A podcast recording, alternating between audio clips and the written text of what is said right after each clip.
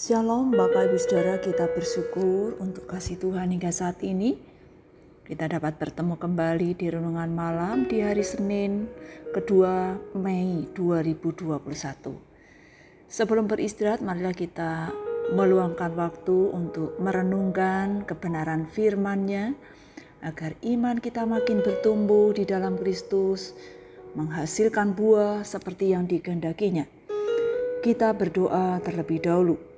Bapa yang di surga kami bersyukur untuk kasih setia Tuhan, pertolongan Tuhan yang sudah kami alami dalam kehidupan kami hingga saat ini. Kami dimampukan untuk melakukan aktivitas kami di hari ini. Saat ini kami akan merenungkan kebenaran firman-Mu. Kami mohon hikmat Tuhan membuat kami makin mengenal Tuhan dan menjalani hidup seperti yang Tuhan kehendaki dalam kehidupan kami. Dalam nama Tuhan Yesus kami berdoa. Amin.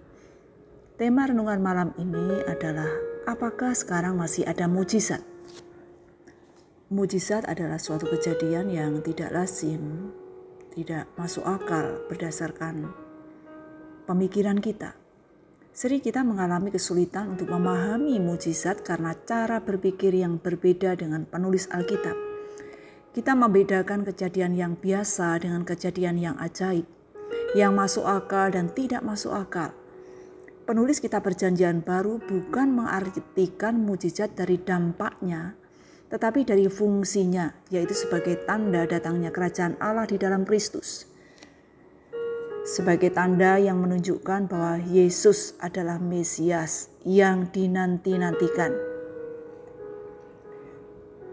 Ketika mendengar bahwa Lazarus meninggal dan sudah dimakamkan, Yesus berkata, Syukurlah aku tidak hadir pada waktu itu, sebab demikian lebih baik bagimu supaya kamu dapat belajar percaya.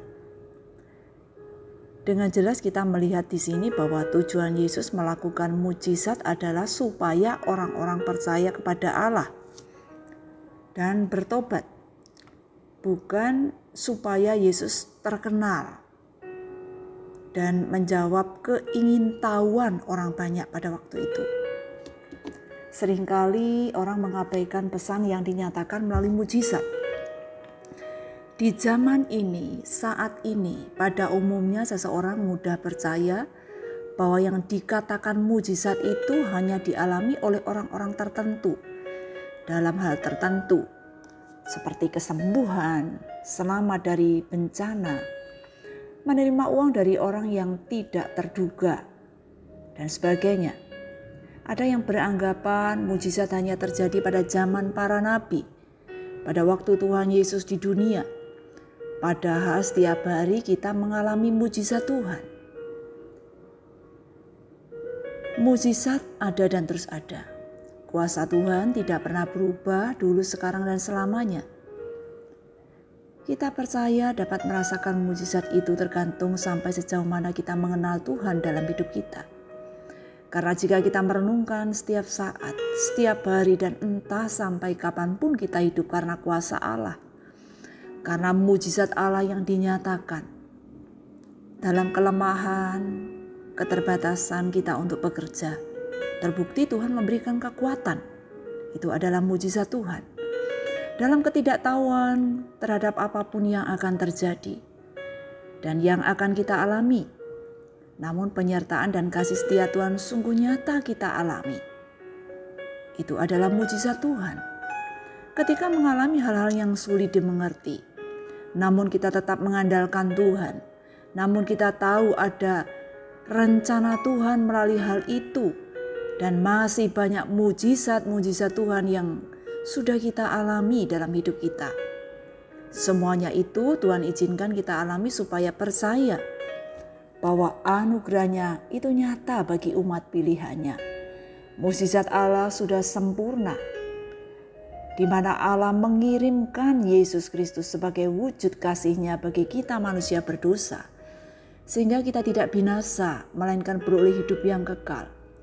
Oleh karena itu, marilah kita renungkan apakah kita masih meragukan mujizat Allah di saat ini, di zaman ini, dalam situasi apa pun yang kita alami. Melalui iman, doa, dan ketaatan kepada Tuhan, kita akan merasakan mujizat dan kuasa Allah itu nyata bagi kita orang-orang percaya.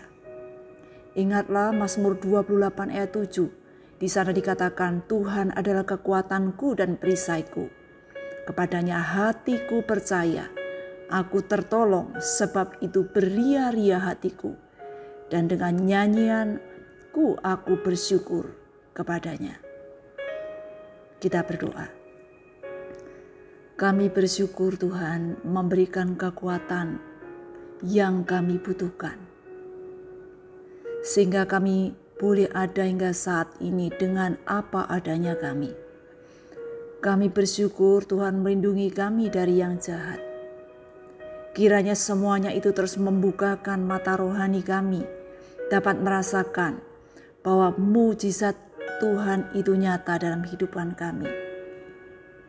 Mampukanlah kami untuk mempercayakan hidup kami sepenuhnya kepada Tuhan yang memiliki hidup kami.